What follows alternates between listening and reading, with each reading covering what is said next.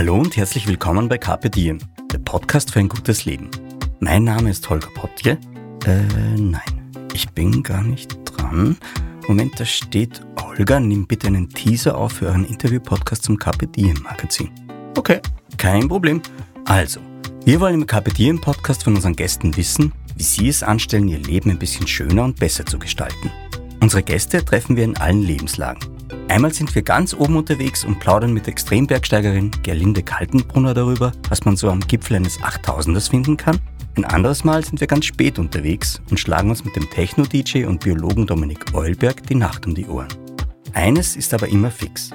Am Ende jeder Episode nimmst du ein Learning mit und hast mit uns gemeinsam einen Ausflug in eine andere Welt gemacht. Also, hört gern mal rein bei Carpe der Podcast für ein gutes Leben. Willkommen in der Biohacking-Praxis, einem Podcast von The Red Bulletin, dem Magazin Abseits des Alltäglichen. Hol dir hier Woche für Woche die besten Tipps für dein besseres Leben, für deine Gesundheit und für deine Performance.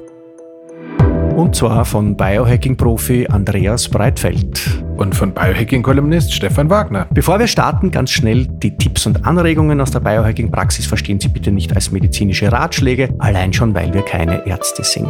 Ende des Disclaimers. Gehen wir's an. Hallo Andreas. Hallo lieber Stefan. So, wir müssen halt ein bisschen Gas geben. Wir gehen es halt an wieder mal mit unseren Fragen und Antworten. Und es ist ein ziemlicher Haufen an Fragen sogar an mich herangetragen worden, nicht nur an dich. Und das nehme ich gleich zum Anlass, um einmal zunächst Ihnen allen da draußen extrem herzlich, wirklich, wirklich zu danken, dass Sie uns so enthusiastisch und treu und begeistert zuhören und dass Sie unsere Ratschläge, sich mit ihrem eigenen Leben zu beschäftigen, ernst nehmen und Sachen ausprobieren und ihr eigenes Leben verbessern und verlängern, was wir super finden.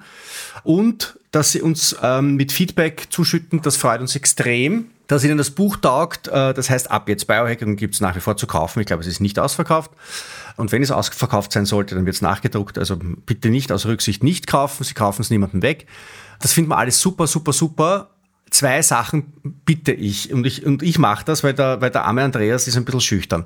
Das eine ist, wenn Sie Produktempfehlungen haben wollen von uns. Es gibt ein paar Produkte, die der Andreas und ich und auch die Julia Tulipan super finden und die haben wir auf einer Seite versammelt, die heißt die-biohacker.com. Dort sind die aktuellen Empfehlungen aufgelistet, relativ lückenlos. Wenn es dann noch äh, einzelne Fragen dazu gibt, darüber hinaus kann man uns die schicken. Ob die allerdings auch beantwortet werden, ist angesichts der Menge an Fragen, die uns erreichen, sogar mich mittlerweile. Ähm, äh, wir schaffen das einfach nicht mehr. Es ist wirklich, es ist wirklich großartig auf der einen Seite aber auch nicht mehr bewältigbar auf der anderen Seite. Und jetzt, ähm, Andreas, darf ich für dich ein bisschen was, ein, ein bisschen was sagen, weil ich glaube, ich, ich kann es deutlicher formulieren als du.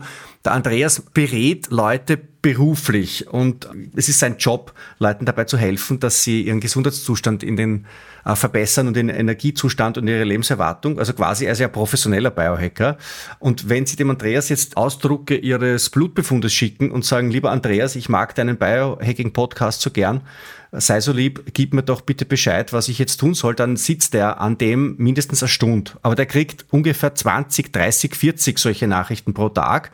Das heißt, er müsste 20, 30, 40 Stunden pro Tag damit verbringen, freundliche und wohlgewollte und wohlgemeinte Fragen zu beantworten und dann der arme Andreas keine Zeit mehr haben, um das zu machen, womit er sein Geld verdient und seine Miete zahlt bitte, bitte bringen Sie ihn nicht in Verlegenheit und schicken Sie ihm das. Habe ich das jetzt in deinem Sinn gesagt, Andreas? Hättest du es auch so formuliert oder anders? Nee, es ist tatsächlich so, ich bitte das auch richtig zu verstehen. Ich bin natürlich äh, daran interessiert, euch allen da draußen zu helfen, ihr Lieben. Wir tun das kostenlos mit dem Podcast einmal in der Woche ohnehin, wie ich hoffe. Und äh, wenn es darüber hinaus ist, weil die Frage auch immer wieder kommt, wie kann man mit dir arbeiten, das ist äh, relativ niederschwellig. Normalerweise für Leute, die es ernst meinen, braucht man eine Anamnese-Session, wo man einfach mal eineinhalb Stunden miteinander über alles redet, was äh, relevant sein könnte. In der Zeit entsteht in der Regel dann quasi auch schon ein Plan für die Zukunft. Und äh, je nachdem, wie gravierend, nicht gravierend, wie anspruchsvoll oder nicht anspruchsvoll die ganze Geschichte ist, checkt man dann alle paar Wochen, alle paar Monate, jetzt halbe Jahr nochmal für eine Stunde gemeinsam ein und schaut, wo steht man, wo geht's hin.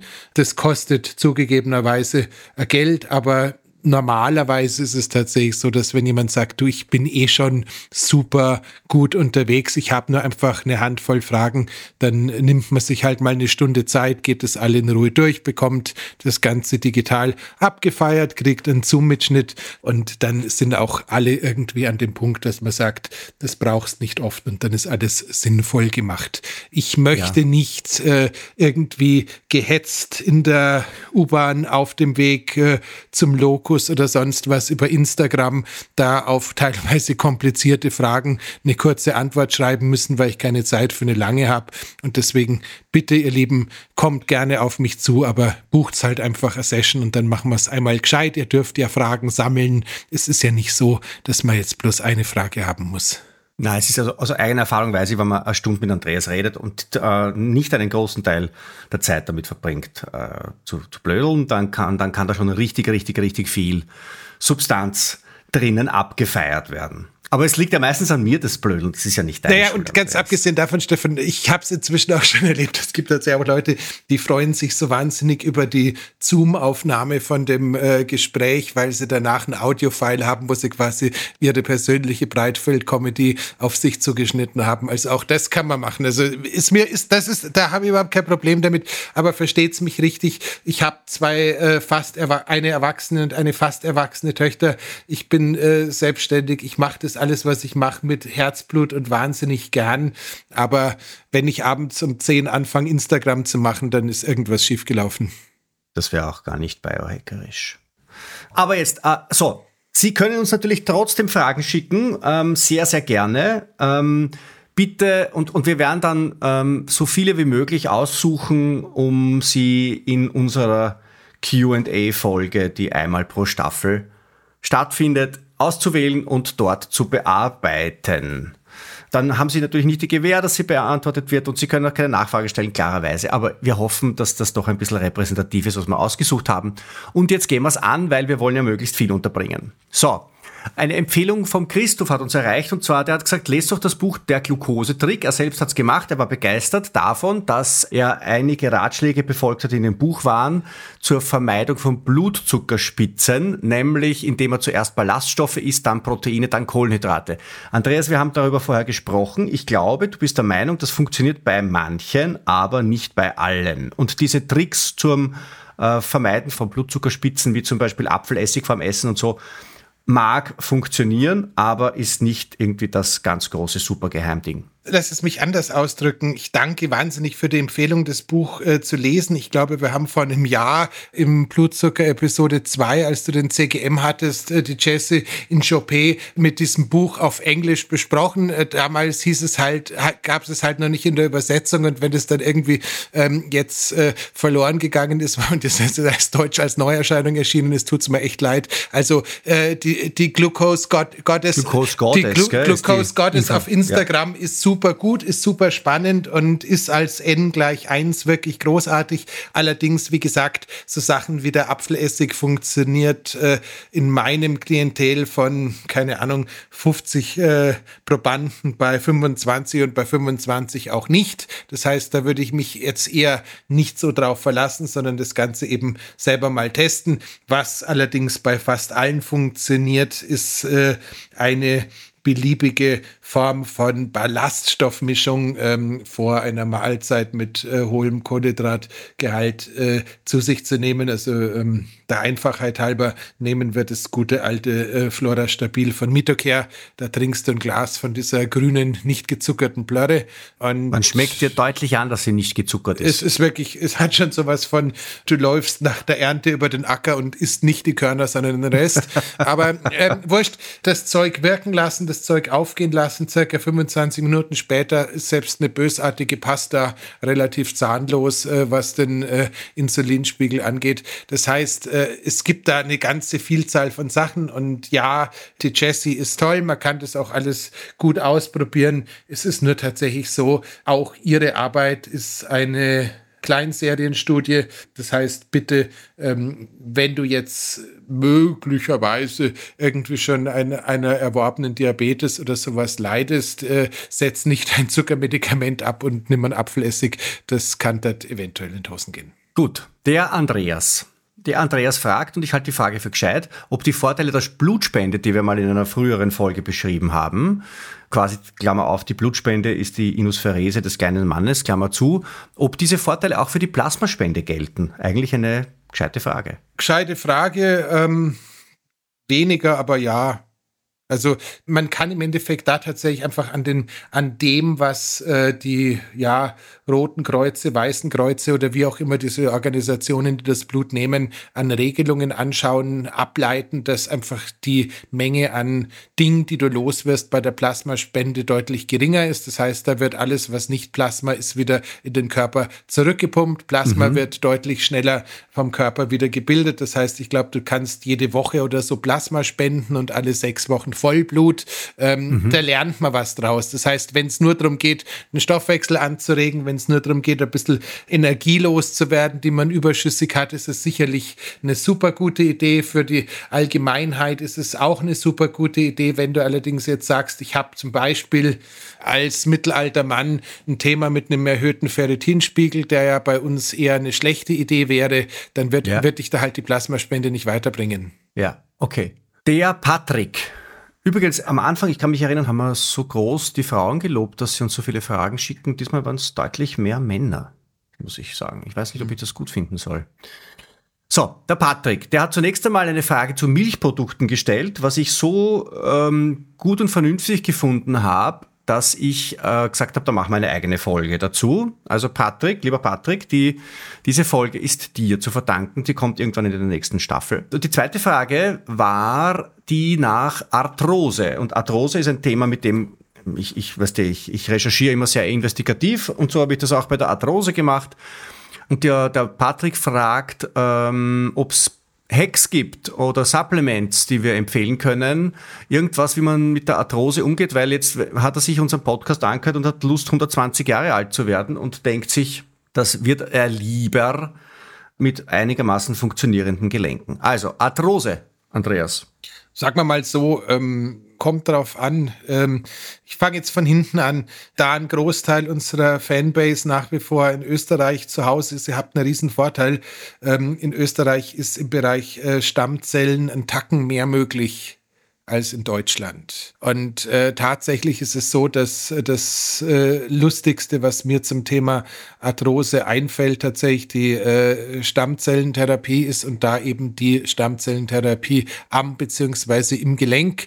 Und äh, auch wenn das jetzt eher schon für den Kandidaten ist, äh, wo es eher schon so ein bisschen Richtung degradierende Gelenke geht, scheint es tatsächlich so zu sein, dass die Erfolgsgeschichten, die wir momentan momentan in dem Bereich äh, haben, wirklich, wirklich wertvoll sind. Das heißt, ich glaube, von zehn Leuten, die sich anstelle einer operativen Versorgung bei einer Arthrose in die Stammzellentherapie äh, begeben, sind äh, sechs bis sieben noch Jahre später mehr oder minder äh, symptombefreit. Das heißt, da ist wirklich wahnsinnig viel möglich, ähm, wenn man sich dafür interessiert. Äh, es gibt bestimmt auch noch 250.000 andere, aber ein Arzt, den ich für seine Tätigkeit als Autor, als Arzt, als Mediziner, als Gesichtschirurg, aber eben auch im Bereich äh, der Stammzellentherapie echt zu schätzen weiß, ist der liebe Dominik Duscher. Und der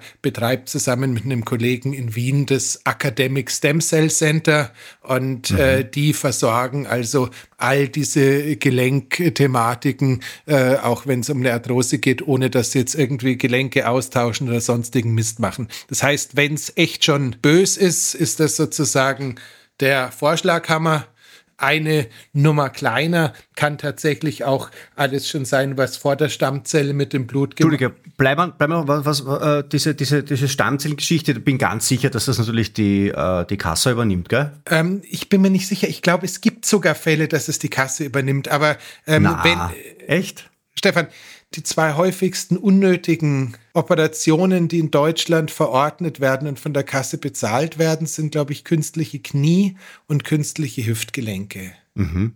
Ähm, ich habe das bei meiner, wie sagt man da, äh, ich sage jetzt einfach mal Schwiegermutter, auch wenn es technisch nicht ist, äh, mit angeschaut. Da haben sie so eine Hüftpfanne ausgetauscht. Danach haben sie sie in die Reha gesteckt. Äh, sowohl das erste als auch das zweite war handwerklich mäßig und definitiv lieblos. Und äh, die hängt seitdem eigentlich eher wie so ein Spinnaker im Wind, also ziemlich schief.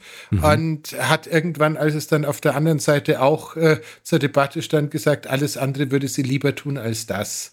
Das heißt, dieses Austauschen von Gelenken zu einem Zeitpunkt, wo noch irgendwie was anderes zu machen ist und wo noch was zu retten wäre, und damit meine ich jetzt beispielsweise mit Stammzellen zu arbeiten, mag zwar Geld kosten, aber nur weil das andere kostenlos ist, bedeutet, also für den Patienten kostenlos bedeutet es weder, dass es sinnvoll noch angenehm noch sonst was ist. Und ich glaube auch tatsächlich, dass ähm, ich hab, weiß es auch nur, weil ein Klient von mir jetzt extra den Weg nach Österreich gegangen ist, um sich da behandeln zu lassen. Ich glaube, die haben da irgendwie 3000 oder 4000 Euro aufgerufen und da ging es, glaube ich, um beide Knie oder sowas in der Art. Also das ist schon Geld, um Himmels Willen, aber ähm, du hast, äh, bist nicht mehrere Wochen irgendwie außer Gefecht, hast keinen, hast keinen Riesenkampf mit der Reha und äh, hast höchstwahrscheinlich die Chance, ohne irgendein Ersatzteil, das du nicht haben wolltest, nochmal äh, viele Jahre durchs Leben zu gehen, im wahrsten Sinne des Wortes. Also ich mhm. halte es tatsächlich für extrem spannend. Genauso ist es natürlich so, wenn du mit äh, Platelet-Rich Plasma und all den anderen Wachstumsfaktoren im Blut, die teilweise auch schon in Deutschland genutzt werden dürfen, wenn du da einen ähm, Orthopäden hast, der sich da auskennt und äh, da unter Ultraschall an die richtige Stelle im Gelenk hingehen kann, kann man damit bereits auch was tun. Also das, ich, das ganzen, diese ganzen neuen regenerativen Faktoren scheinen mir da wirklich spannend zu sein und äh, ich bin weit davon entfernt, äh, da eine Expertise zu haben und das ist auch, ich glaube, spätestens wenn es um Neogenesis von, von Knorpel äh, geht, äh, bist du als Biohacker auch dann irgendwann außen vor. Aber das wären, wären, so, die, wären so die beiden großen Dinger. Und ähm, niederschwelliger ist es natürlich immer so, dass die Versorgung mit Kollagen keine ähm, schlechte Idee sein wird. Natürlich ist es niederschwellig immer so, sich ähm, alles anzuschauen, was in der Welt der kurzkettigen Eiweißmoleküle und auch der mittelkettigen Eiweißmoleküle zu finden ist. Das heißt, sowohl Peptide als auch die äh, Carvinson-Peptide aus Russland, die zwar gerade aufgrund der politischen Situation äh, so ein bisschen Engpässe sehen, aber noch scheint es zu geben, wo man dann halt auch einfach sagen kann, da gibt's quasi Bodenbaustoffe, die dann auch nochmal bei einer Regeneration helfen können. Ansonsten, Mai, das, was äh, irgendwie ja beim Longevity-Thema immer vergessen wird, äh, Muskulatur, Muskulatur, Muskulatur und äh, falls wir es noch nicht gesagt haben, Muskulatur, weil du damit natürlich auch ein nicht mehr gut funktionierendes Gelenk ein bisschen entlasten kannst, wenn du einen ausreichenden Stützapparat dir zulegst. Aus eigener Erfahrung kann ich sagen, also bei mir hat ungefähr vor, ich weiß nicht, 10, 15 Jahren hat ein Orthopäde zu meinem linken äh, Großzehengrundgelenk gesagt, liebes Großzehengrundgelenk, wir werden Sie jetzt versteifen, weil Sie sind kaputt. Ich habe gesagt, hören Sie, Sie flüstern da meinem Großzehengrundgelenk was zu und ich habe da jetzt mitgehört, ich finde das nicht gut. Und jetzt, heute 15 Jahre später, ist es nach wie vor nicht versteift. Ich habe vor allem durch entzündungshemmende Maßnahmen da schon sehr viel erreicht. Mhm. Und ich habe, ähm, also sollte sich die Situation verschlechtern, sie ist jetzt nicht so wie eine neugeborene Großzehe, aber es reicht, reicht für alles, was man, was man als ähm, ungefähr Mitte 50-jähriger Mann so tut und tun möchte und noch tun kann. Und vielleicht sogar noch für ein bisschen mehr. Fußballnationalspieler wäre ich sowieso keiner mehr geworden.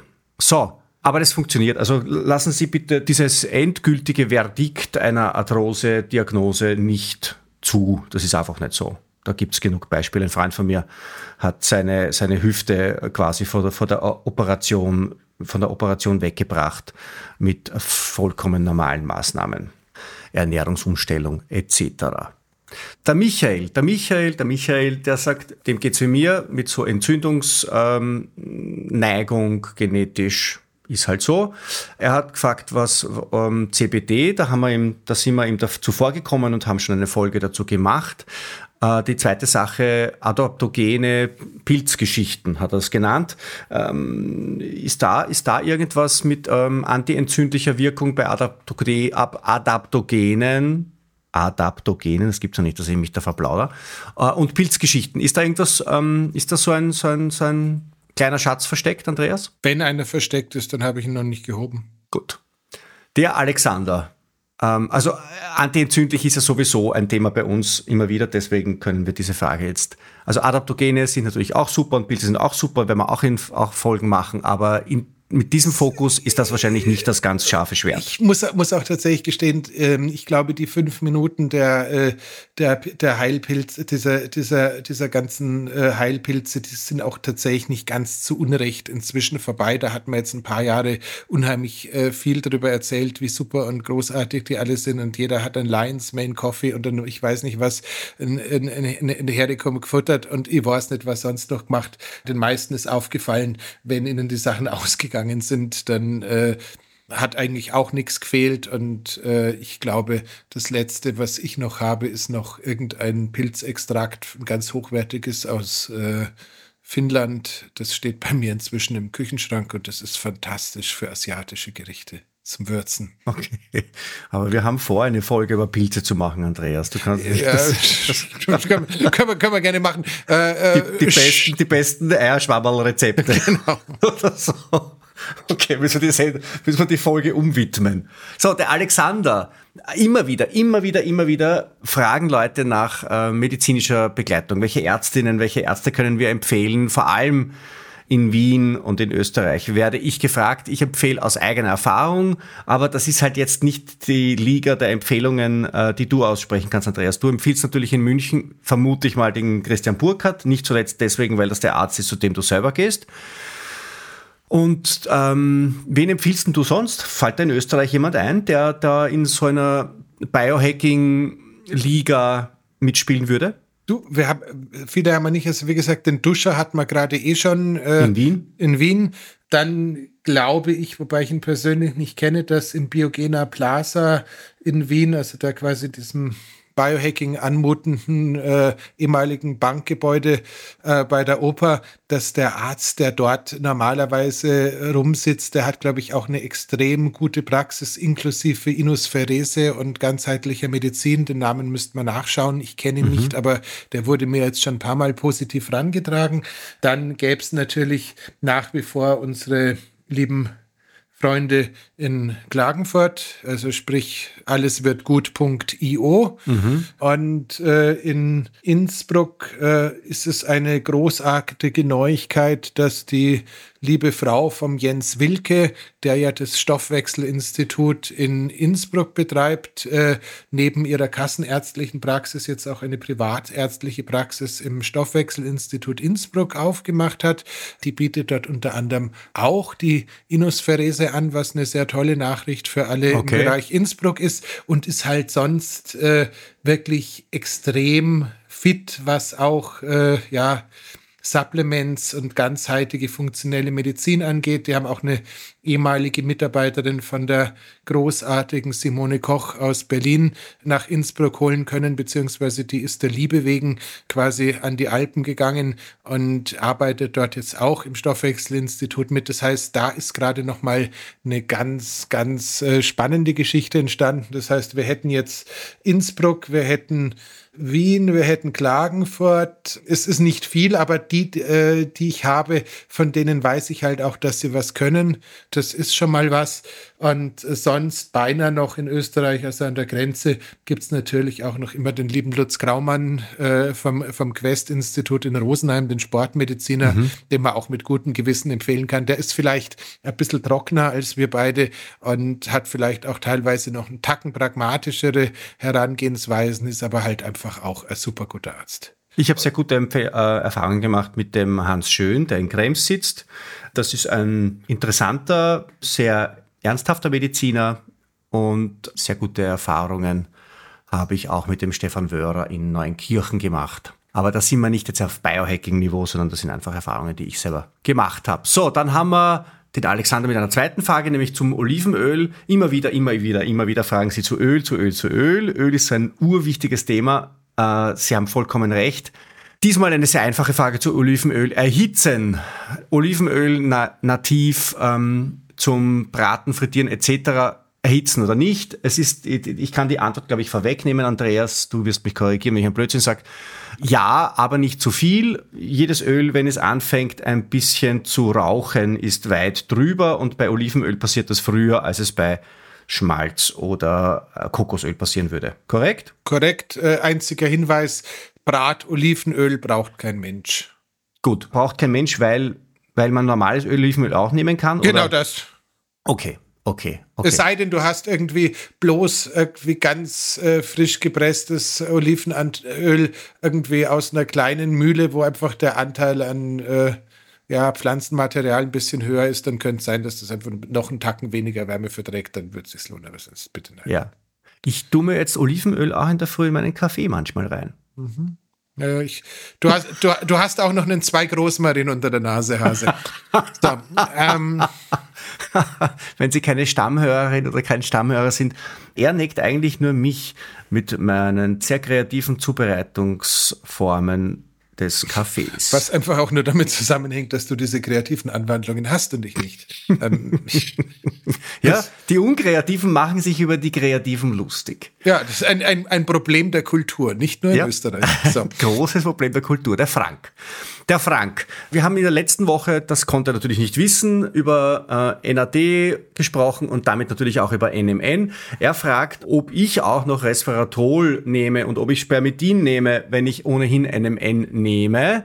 Er sagt zu dem NMN, davon wird ja mittlerweile abgeraten. Das ist zu Unrecht lieber Frank, aber das ist in der vorigen Folge so ausführlich besprochen worden, dass wir es diesmal nicht reden wollen. Ich glaube, der Hintergrund deiner Frage, lieber Frank, ist, ob das Resveratrol und das Spermidin quasi jetzt unnötig ist, wenn man eh NMN nimmt oder NADH supplementiert oder so. Oder sind das Ergänzungen und Verstärkungen und äh, alles gut zusätzlich? Äh, zusätzlich nehmen, Ende. Also ich habe in der letzten Folge so ein bisschen auf dem David Sinclair herumgehackt und ich tue das ja immer recht gerne und ich bin auch nach wie vor der Auffassung, dass ein bisschen was, was er bei den Fadenmehlwürmern äh, zum Thema Sirtuine abgeleitet hat, nicht so richtig gut funktioniert. Äh, Nichtsdestotrotz ist es definitiv so, dass sowohl das Spermidin als auch das Resveratrol in verschiedenster Hinsicht äh, positiv auf äh, den Körper im Hinblick auf Autophagie, Fasting, Mimicking und ähnliche Geschichten zu bewerten sind und dass sie tatsächlich auch noch synergistisch mit dem NMN funktionieren würden, wenn man NMN nimmt. Also insofern, äh, wenn es der Geldbeutel und der Magen zulassen, bitte ja. Daumen hoch. Welche Podcasts hören wir, Andreas? Ähm, Das ist eine gute Frage. Nein, es ist ja, es ist keine gute Frage. Also ich habe insgesamt, glaube ich, 24 bis 25 äh, Podcasts auf äh, Overcast, wie die Plattform heißt, auf der ich Podcasts abonniere, die ich äh, quasi geliefert bekomme. Anhören tue ich mir inzwischen tatsächlich nicht mehr allzu viele, aber die besten und wichtigsten sind, äh, ich liebe ja Redundanz total, auf der Red Bull Red Bulletin Seite zum Thema die besten Biohacking Podcasts in einem Artikel, den äh, ich erfreulicherweise mal verfassen durfte, äh, zusammengestellt und auch ausreichend erklärt, warum sie das, was sie sind, sind. Das sind äh, im deutschsprachigen Bereich wahrscheinlich so Geschichten wie äh, die Flowgrade Show mit dem Maxi Gotzler, ähm, die Simone Koch mit dem Phoenix Podcast. Das ist äh, höchstwahrscheinlich im deutschsprachigen Bereich äh, dein äh, Gesundheitsfitnesstrainer, den du gerne magst, Stefan. Sag mich, schlag mich Der Patrick Heitzmann. Dank, Dankeschön. Und wahrscheinlich steht da noch irgendwo für die äh, Älteren unter uns der Unkas Gemmeker mit Bio 360. Ich hab's gar nicht mehr so richtig im Griff, aber das dürften so die relevantesten. Die Julia Tulipan hast du noch empfohlen. Genau. Ähm, die hatten wir sowieso vor ein paar Episoden hier zu Gast. Also gerne ja. da reinhören und wenn ihr dann äh, mehr Appetit da haben wir auf viel Julia Feedback habt, gekriegt. Genau. Also, ich finde das super, dass, ja. wir, dass wir Frauen einladen als Expertinnen, die uns da ergänzen. Und wir werden auch, guter Moment darauf hinzuweisen, glaube ich, in der nächsten Staffel die Simone Koch zu Gast haben. Sofern uns. sie Zeit für uns hat. Man, äh, Simone ist eine vielbeschäftigte Frau, aber grundsätzlich ist das Interesse wohl da. Im englischsprachigen Bereich äh, gibt es natürlich auch eine Vielzahl von Podcasts, die man hören sollte. Allen voran Gottvater Andrew Huberman. Das ist natürlich klar. Huberman Lab ist zwar sehr ausführlich, sehr anspruchsvoll, aber ist natürlich eine Bereicherung für jeden, der die Zeit und äh, auch die ähm, Bereitschaft für die englische Sprache aufbringen kann. Das ist jetzt wirklich keine leichte Kost, aber es ist unendlich wertvoll. Bei Ben Greenfield höre ich zwischenzeitlich nur noch die QA-Folgen, also quasi die Folgen, die so ähnlich wie unsere Hörerepisode äh, heute so damit beschäftigt sind, Einzelthemen, äh, so Einzelthemen anzureißen. Die äh, Gäste bei ihm sind teilweise so bisschen jetzt in einer anderen Richtung als das, wo meine Interessenslage liegt, muss ich gestehen. Was braucht man sonst im englischen Bereich? Tim Ferriss, wenn er zufälligerweise über Gesundheit redet, ist natürlich immer noch Gottvater himself. Und ähm, es gäbe noch einen weiteren UK-Podcast, der auch nicht in dem damaligen Artikel verlinkt ist, den ich unglaublich zu schätzen weiß, aber den müsste ich in Jonas nachladen. Gut. Äh, ich möchte noch zwei ergänzen und zwar, ich bin ein bisschen reingekippt auf alte Folgen vom Joe Rogan nachhören mit äh, Gesundheitsbezug. Joe Rogan sowieso, Entschuldigung, das ja. ist eh klar. Also das, das finde ich, das finde ich richtig gut, wie der, wie der vorbereitet ist, wie der nachfragt, wie der mit Leuten interagiert, wie konzentriert der und fokussiert der über zwei, drei Stunden bleibt. Das ist schon wirklich super. Und was ich mir wirklich gern anhöre, ist, das wird jetzt vielleicht ein bisschen überraschend sein, der Nico Rittenau. Das ist ein Veganer, der sich allerdings total undogmatisch mit dem Thema vegane Ernährung auseinandersetzt und deswegen auch sehr viel Gegenwind aus der veganen Aktivisten-Community bekommt. Und ich mag das extrem gern, wie, wie der sich quasi nüchtern, aber doch auch aus einem sehr sage ich jetzt mal, begeisterten, also der ist schon durch und durch, ich weiß nicht, ob man durch die, in, der Wolle gefärbt, das kann man nicht sein als Veganer, glaube ich, das geht sich nicht aus, aber durch im Polyester gefärbter Veganer, aber super, kennt sich toll aus, ich mag das echt gern. Kann ich empfehlen. Gut, äh, dann was haben wir sonst noch, äh, damit wir es wirklich auch alles erschlagen haben?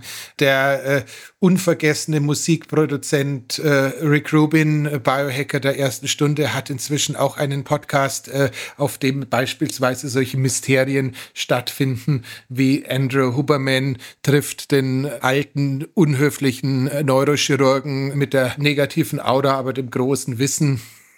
Wie heißt er? Negative Aura, Jack, aber großes Jack, Wissen. Jack Cruz. Okay. Mister, wenn du mich erlebst hast, dann erinnerst du dich wieder an all die peinlichen, betrunkenen Freunde deiner Eltern. Genau der. Aber also, das war eine unglaublich schöne Episode. Ich glaube, der Podcast heißt Tetragrammaton oder sowas in der Art und ist so produziert, wie man das bei einem Gott der Musikproduzenten erwarten würde. Rick ist sowieso ein wahnsinnig cooler Typ. Also, das wäre noch einer von den neueren Geschichten. Ab und zu ist mal ein Biohacker da. Ganz häufig sind es aber auch irgendwie andere Musiker oder sowas in der Art. Aber lohnt sich auch noch. So, das Gut. reicht. Monika hat eine bisschen eine spezielle Frage. Ich bin gar nicht sicher, ob wir da die richtige Adresse sind.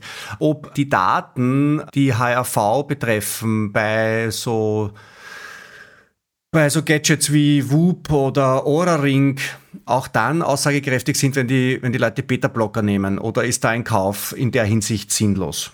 Kannst du da was dazu sagen? Beta-Blocker und HRV-Anzeige bei Aura Ring oder vergleichbaren Devices? Kann jetzt eigentlich nichts dazu sagen, ich sage aber trotzdem was dazu. Ich gehe mal davon aus, auch wenn der Beta-Blocker insgesamt die Skala des Ausschlags limitiert, weil er quasi das Ganze einregelt, dass man immer noch in einem gewissen Maße Schwankungen feststellen können würde, die einem immer noch einen Hinweis darauf geben, wie es gerade so um das Stressniveau oder die Tonalität des Vagusnervs ge äh, gedingst ist. Gut. Viel mehr kann ich nicht sagen. Ich meine, was, was macht der Beta-Blocker?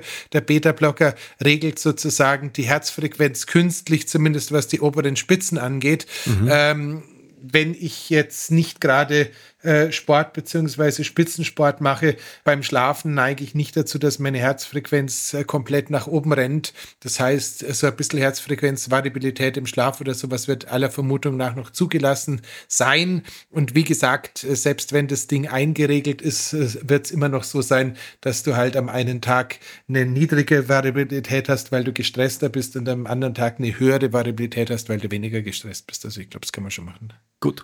Wir haben ja doch eine Zeit lang über Alternativen zum Ohrring zwischendurch immer wieder gesprochen. Ich glaube, der, den du im Moment, also die Alternative zum Ohrring, die du im Moment in Gebrauch hast oder dauerhaft, glaube ich, in Gebrauch haben wirst, ist der, wie heißt der, Ultra Human? Genau. Ja. Was gibt es denn da für Neuigkeiten? Ist das ähm, Ding die schon haben, die haben jetzt marktreif? Schon, Ich glaube, so langsam sind sie marktreif. Ich hoffe, ich habe da irgendwie in Kürze vielleicht auch bis zu den Shownotes mal einen entsprechenden Link für diejenigen, die das jetzt ausprobieren wollen. Die haben inzwischen einen Modellwechsel vollzogen, haben jetzt den Ultra Human Air, der sich als äh, leichtestes Variable der Welt bezeichnen darf. Das heißt, der wiegt tatsächlich noch mal einen Tacken weniger als der Aura Ring, ist auch nicht ganz so ja, globig oder sowas, sondern ist wirklich jetzt ein komplettes Leichtgewicht und hat halt nach wie vor den Vorteil, dass äh, die Verbindung mit den Blutzuckerdaten und die App und die Plattform und das alles drum und dran, was sie an Support bieten, tatsächlich so ein bisschen kundenfreundlicher ist und tatsächlich, wenn man da so richtig den Ring kauft, dann darf man seine Daten auch anschauen, ohne dass man noch in einem Club, in, noch mal in einem Club Mitglied werden zu müssen. Das finde ich auch ganz schön cool. Das magst du nicht so gern bei Aura.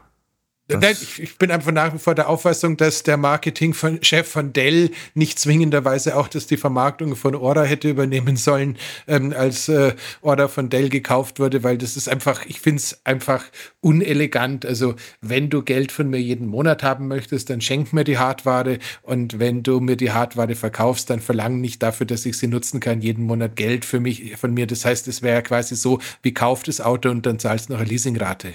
Ja, Geschäftsmodell. So, er ist ebenfalls Matthias. Er fragt, ich weiß nicht, ob ich diese Frage nicht verstehe oder ob du sie auch nicht ganz verstehen wirst. Er fragt nach Nutropika für den Kraftsport. Jetzt äh, meines Wissens nach sind Nutropika Mittel, die auf unsere kognitive Leistungsfähigkeit ähm, Auswirkungen haben. Ich meine, natürlich, wenn ich jetzt äh, motiviert bin und konzentriert bin, dann wird der Kraftsport besser gelingen. Aber gibt es da noch irgendwas, was ich an dieser Frage vielleicht ähm, zu Unrecht nicht verstanden habe? Nein, aber die Frage ist äh, gar nicht so selten und das ist tatsächlich auch ein Thema. Ich meine, selbst äh, Gottvater Huberman äh, sagt ja, dass er vorm Krafttraining gerne Alpha-GPC nimmt, um damit quasi auch das Hirn in den Turner-Modus zu bringen.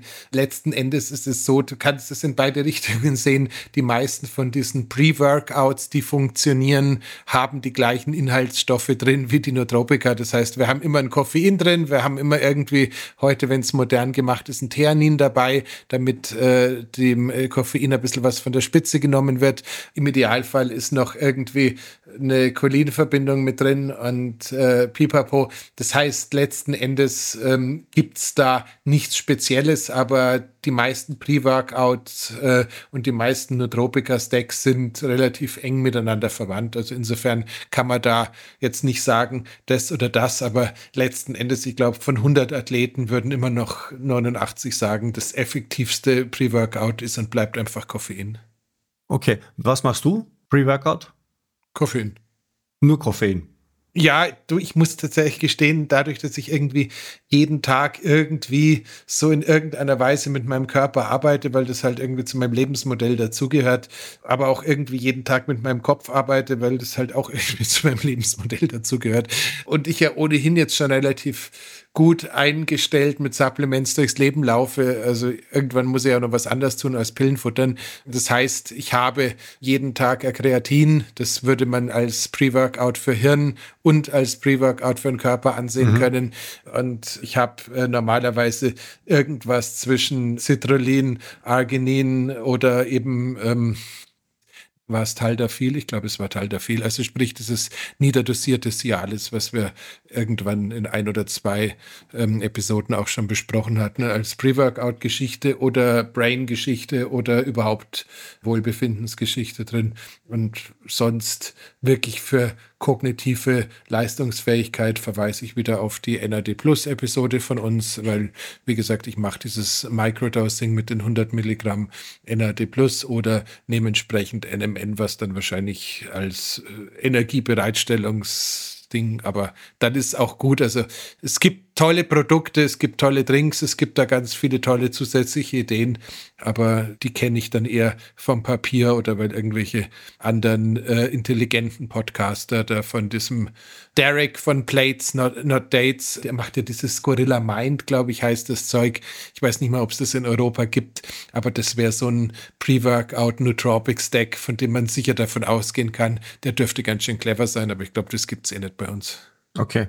Der Biohacking Undertaker, ich habe keinen anderen Namen gefunden, aber ich mag den Insta-Namen, äh, sagt, dass er nachts eine Beißschiene aus medizinischem Plastik trägt, damit er sich nicht die Zähne abknirscht. Ich glaube, Zähneknirschen ist ein, doch ein relativ häufiges Thema. Ähm, deswegen habe ich das jetzt da mal auf die Liste aufgenommen. Außerdem merkt er, dass diese Schiene äh, seinen Nacken davor schützt, im Schlaf allzu sehr zu verspannen. Jetzt ist aber die Frage, das Ding ist natürlich aus Plastik. Und er hat ein bisschen Angst, dass er sich mit diesem Mikroplastikabrieb, wenn er statt den Zähnen das Plastik abknirscht, dass er sich vergiftet. Ich kann diese Sorge nachvollziehen. Hast du irgendwelche Informationen darüber, ob solche Schienen aus einem Plastik gemacht sind, dass einen dann nicht zerstört? Die Idee mit der Beißschiene ist gut. Ähm, ich glaube, tendenziell wäre die Idee mit dem Osteopathen fast ein bisschen sinnvoller. Das heißt, in der Regel ist es so, dass ein guter Osteopath dich so einrichten kann, dass diese Verspannungen, die zum Zähneknirschen führen, damit auch gelöst werden können, ohne dass du mit äh, irgendwelchem Plastik im Kauwerk äh, die Nacht verbringen musst. Mhm. Ich glaube tatsächlich, dass die äh, Standardsicherheit halt so ist, wie die Standardsicherheit so ist. Also das ist halt gerade mal im besten Fall wahrscheinlich so ungefähr okay wenn man die Möglichkeit hätte, wenn es technisch möglich ist, würde man halt immer schauen, ob man irgendwas aus Latex bekommt, aus einem Naturkautschuk bekommt, wo man einfach davon ausgehen kann, dass es weniger Schaden anrichtet. Aber ich habe mich ehrlich gesagt damit noch nicht beschäftigt, weil im Normalfall ist die Beißschiene eher ein Hinweis darauf, dass was äh, nicht stimmt. Und die, die es ernst meinen, landen dann halt irgendwann mal beim Osteopathen und äh, der fängt dann da an, dich auszurichten. Ich habe das ja selber mal in der Human Garage seinerzeit noch in LA erlebt. Äh, das ist ja wirklich Epiphanie, wenn dich, wenn dich einer, der sich da auskennt, anschaut, dann so zwei Fingerchen da und zwei Fingerchen da am Kiefer hinlegt und dann das ein paar Dinge macht und du hast plötzlich den Eindruck, du bist ein komplett anderer Mensch. Also zum Thema Schiene würde ich sagen, behalt sie bei, wenn sie dir gut tut, aber wenn du die Möglichkeit hast, such dir einen vernünftigen Osteopathen und geh das Problem mal von der ähm, Verspannungswurzel her an. Super. Ich drücke ein bisschen aufs Tempo, weil wir haben eine ziemliche, ich, ich versuche die Fragen durchzukriegen und die Liste ist noch ein bisschen lang. So, die liebe Anna fragt, äh, wenn sie einen 24-Stunden-Fast mache und äh, am Anfang des Fastens viel Chlorella und Spirulina oder und oder Spirulina einnehmen möchte, um den Abtransport von frei werdenden Giftstoffen zu beschleunigen, ähm, wann soll sie denn dann zum Beispiel Aktivkohle nehmen oder irgendwas anderes, was dann bindet? Am Ende des Fastens, zwei Stunden davor, fünf Stunden davor ungefähr. Sie bezieht sich auf unseren Detox-Podcast, wo ich gesagt habe, man muss unbedingt was nehmen, damit die Gifte dann nicht durch den Körper schwirren. Wie soll es sich denn zeitlich am liebsten angehen? Mai, das halt was pragmatisch möglich ist. Also wenn ich mit dem Fasten abends beginne, dann würde ich halt am nächsten Tag in der Früh nach zwölf Stunden oder sowas die Aktivkohle setzen, weil dazwischen schlafe ich wahrscheinlich. Das könnte eher ich würde jetzt nicht nachts aufstehen, um Aktivkohle zu nehmen. Und äh, wenn du jetzt irgendwie morgens anfängst mit dem Fasten, würde ich es wahrscheinlich am Abend vor zum Bett gehen nehmen. Also so irgendwie Richtung Mitte der Zeit, ganz banal, weil äh, wir müssen ja davon ausgehen, der Körper muss ein bisschen erstmal Fett abbauen, um was freizusetzen. Das Spirulina und das Chlorella ist auch noch unterwegs, was am Anfang sowieso schon ein bisschen was wegpackt. Und dann würde halt auf die Mitte der Zeit gehen. Ja, was man oft vergisst, sind die ganz low-hanging fruits, wie zum Beispiel, äh, dass man richtig ordentlich Wasser trinkt in der Zeit, dass da nicht irgendwie ein Stau entsteht. Und äh, ich glaube, dass man in so einer Fastenphase vielleicht Sauna auch nicht so verkehrt wäre, oder? Denke ich mir. Ja, wenn, ähm, dann würde ich allerdings auch bitte ein bisschen wieder mit Elektrolyten, also sprich mit Salz arbeiten, mhm. weil sonst wird es ein bisschen problematisch. Ja, der André sagt, äh, der erzählt uns eine kleine Erfolgsgeschichte. Er hat vor ein paar Monaten angefangen, unseren Podcast zu hören. Er hat unser Buch gekauft und hat einiges davon mitgenommen und hat nicht nur einiges mitgenommen, sondern er hat auch einiges los, ist auch einiges losgeworden, nämlich sieben Kilo in drei Monaten, indem er mit Intervallfasten, täglicher Bewegung, morgens kalt duschen etc. angefangen hat. Jetzt möchte er allerdings die nächste Stufe nehmen und zwar aktiv Sport integrieren in seinen Alltag. Er fragt, ob Angebote wie Freeletics zu empfehlen sind oder ob es irgendwelche Anbieter gibt. HIT, Bodyweight Training scheint sinnvoll zu sein. Und er möchte irgendwie 10 bis 15 Minuten täglich in seinen Alltag integrieren. Am besten, ich glaube, er hat da ein Zeitthema. Ja, was ist denn da so 10 Minuten bis 15 Minuten Sport pro Tag, wenn man äh, da gewichtsrelevant arbeiten möchte? Kauft ein X3. Okay. Also ich glaube tatsächlich, äh, wenn Zeit wirklich eine Rolle spielt, ist äh, das X3-System das effizienteste, was es gibt, weil da machst du dich in 15 Minuten so kaputt, dass es für den Tag reicht. Wir wissen es mhm. beide. Gerade habe ich tatsächlich noch zwei auf Lager, dann bin ich auch wieder ausverkauft. Okay. Trainingsprogramm vom X3 ist dabei. Ist dabei. Ja. Ähm, und wie gesagt, das Problem bei allen Körpergewichtsübungsprogrammen, also die sind alle auch super, da gibt es überhaupt nichts dagegen, ja. aber du musst einfach länger arbeiten, um den Muskel zu ermüden, wenn du kein Gewicht hast, mit dem du spielen kannst. Ja.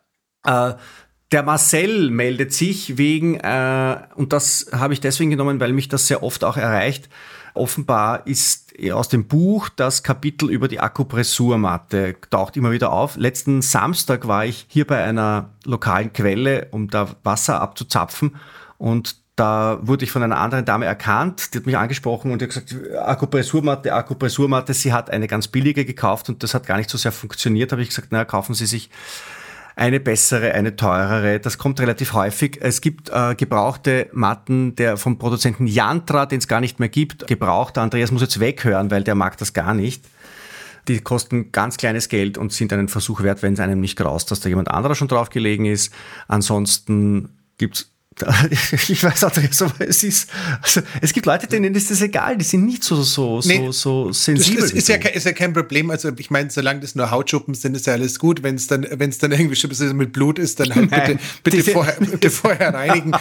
ähm, aber ich muss gestehen, Stefan, ich hatte in Dubai auf dem World Biohacking Summit, da hatten sie so äh, ein paar Jungs aus Indien da und die hatten so Fakirnadel-Fußdinger. Also ich weiß nicht, ob das eine Marke war oder nicht, oder ob das jetzt eigentlich eher so ein Jahrmarktattraktion war für heiße Kohlen. Das hat irgendwie der Hotelsbetreiber nicht gestattet, aber da konnte man irgendwie über so Nadelbretter laufen und das hat extrem gut getan. Jetzt habe ich auch ein Hornout an den Füßen, dass man wahrscheinlich sagen könnte, selbst bei 60 Grad Teer spüre ich immer noch nicht viel. Das heißt, es war jetzt bei mir nicht sonderlich schmerzhaft, aber ich glaube durchaus an das Thema Akupressur und ich glaube auch durchaus daran, dass man damit viel mit dem Vagusnerv machen kann. Also ich bin da ja. gar kein so richtiger Gegner davon. Ich mag nur einfach tatsächlich diese Matten mit dem stinkenden Schaum, halt Schaumstoff ja. und den aufgeklebten äh, oder aufgenähten Plastikspikes äh, ja. nur echt mäßig. Nein, also ich finde super und ähm, ich verwende das Ding auch wirklich regelmäßig und ich mag das sehr. Und ich schlafe auch richtig gern und gut drauf ein. So, und die letzte Frage auf der Liste. Wir sind jetzt ziemlich im, im Galopp drüber gegangen. Es geht sich alles tatsächlich in der Zeit aus. Die letzte Frage kommt vom Jens. Der hat gefragt, ob man Citrullin vor oder nach dem Eisbad nehmen sollte. Das ist jetzt, glaube ich, schon eine ziemlich spezialisierte Frage, oder, Andreas? Weiß ich nicht. Die Frage ist schon irgendwie äh, ziemlich clever, weil äh, letzten Endes würde ja ähm, je nachdem, also wenn man es jetzt isoliert sieht, äh, vor dem Eisbad würde man die Effizienz des Eisbadens beschleunigen, weil er quasi das Blut schneller auskühlt, weil es quasi besser fließt. Mhm. Und äh, nach dem Eisbaden wäre es ja auch ganz schön lustig, wenn man damit dann, wenn das Blut besser fließt, wieder schneller au aufwärmt. Das Einzige, ähm, was mich dabei jetzt echt beruhigt, ist, dass ich davon ausgehe, dass die Halbwertszeit von Citrullin im Blut sicher mehr als drei bis acht Minuten ist. Das heißt, wenn du es irgendwie eine Viertelstunde oder 20 Minuten vor dem Eisbad nimmst, sollte es sowohl in der Kälte als auch nach der Kälte noch im Organismus zur Verfügung stehen. Und ich glaube, dann ist alles gut. Ist Citrullin nicht eine Vorstufe von Arginin? Also dann muss es, muss es doch zunächst in Arginin umgebaut werden, oder? Da streitet man immer wieder, die Bioverfügbarkeit von Citrullin scheint höher zu sein als die von Arginin. Und ich bilde mir ein, anekdotisch 20 bis 30 Minuten, dann spürst du es eigentlich auf, oder siehst du es normalerweise auf den Blutgefäßen, dass es angekommen ist. Gut, das heißt, du rätst dazu sowohl davor als auch danach. Ich glaube, man kann es nicht, also wenn man es davor nimmt, hat man es danach noch im System, wenn man jetzt das Timing einigermaßen realistisch anschaut. Das ist ja nicht wie ein äh, Flash, der irgendwie 30 Sekunden anhält, sondern es ist ja doch eher so ein, zwei Stunden in der Regel, würde ich behaupten. Und man kühlt schneller ab und man wärmt schneller auf. Genau, äh, Blutzirkulation angeregt. Cool. Durchsimmer. Durchsimmer. Das war jetzt Tempo. Turbo. Turbo QAs das äh, macht mich glücklich. Äh, jetzt hätten wir noch ganz viel Zeit, um irgendwelche Sinnlosigkeiten ja, von uns zu geben, aber das tun wir nicht. Wie schaut's denn mit dem Cliffhanger aus? Ah, verdammt, ich habe schon wieder vergessen. Das ist ein Wahnsinn. Ähm, ich sollte, ich sollte. Also ich, du kriegst jetzt von mir irgendwann so ein Filmplakat äh, ja. von, äh, ich glaube Sylvester Stallone oder wer hat damals den Cliffhanger gespielt? Ich, glaub, Na, ich muss, ich muss, ich muss Werbung machen. Ich muss, ich, ich muss mich mehr mit Werbung beschäftigen. So, Die nächste Folge, das Andreas, das weißt du noch gar nicht. Ich habe beschlossen, wir haben ein neues Format. Und zwar das neue Format heißt Breitfelds Top 5. Und wir nehmen uns immer ein Thema vor und du hast die Aufgabe, deine persönlichen, liebsten Top 5 Tipps abzugeben dazu. Und zwar nicht irgendwie so fünf in einem Sackerl, sondern gereiht von Nummer fünf bis Nummer eins. Und in der nächsten Woche wird das erste Breitfelds Top 5 sein, und zwar die Hex zum Muskelaufbau. Schöne Überraschung. Ich freue mich riesig. Ich hoffe, ich habe bis dahin ein Update, wahrscheinlich, wenn wir es zeitlich weiß ich nicht, ob wir es schaffen. Vielleicht müssen wir auch die Folge noch mal ein bisschen nach hinten schieben. Ähm, ich wurde nämlich auf ein äh, neues Fitnessgerät sozusagen eingeladen. Mhm. Das ist äh, sowas Ähnliches ähm, wie das X3-System, allerdings mit künstlicher Intelligenz und äh, ganz viel so anderen äh, Bells and Whistles, Computer und keine Ahnung was. Das wäre durchaus auch äh, schön, wenn ich das bis dahin hätte.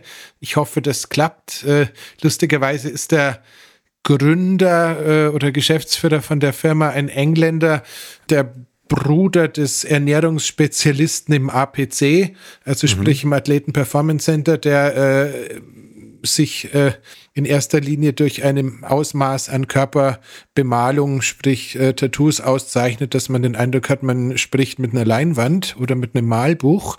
Ähm, ehemaliger Motocrosser und sein Bruder, der Rob Smith, äh, mhm. hat eben ein ähm, wunderbares äh, Gerät im Portfolio, das mich äh, schon längere Zeit begeistert und ich versuche da jetzt irgendwie seit längerer Zeit mal was auf die Beine zu stellen.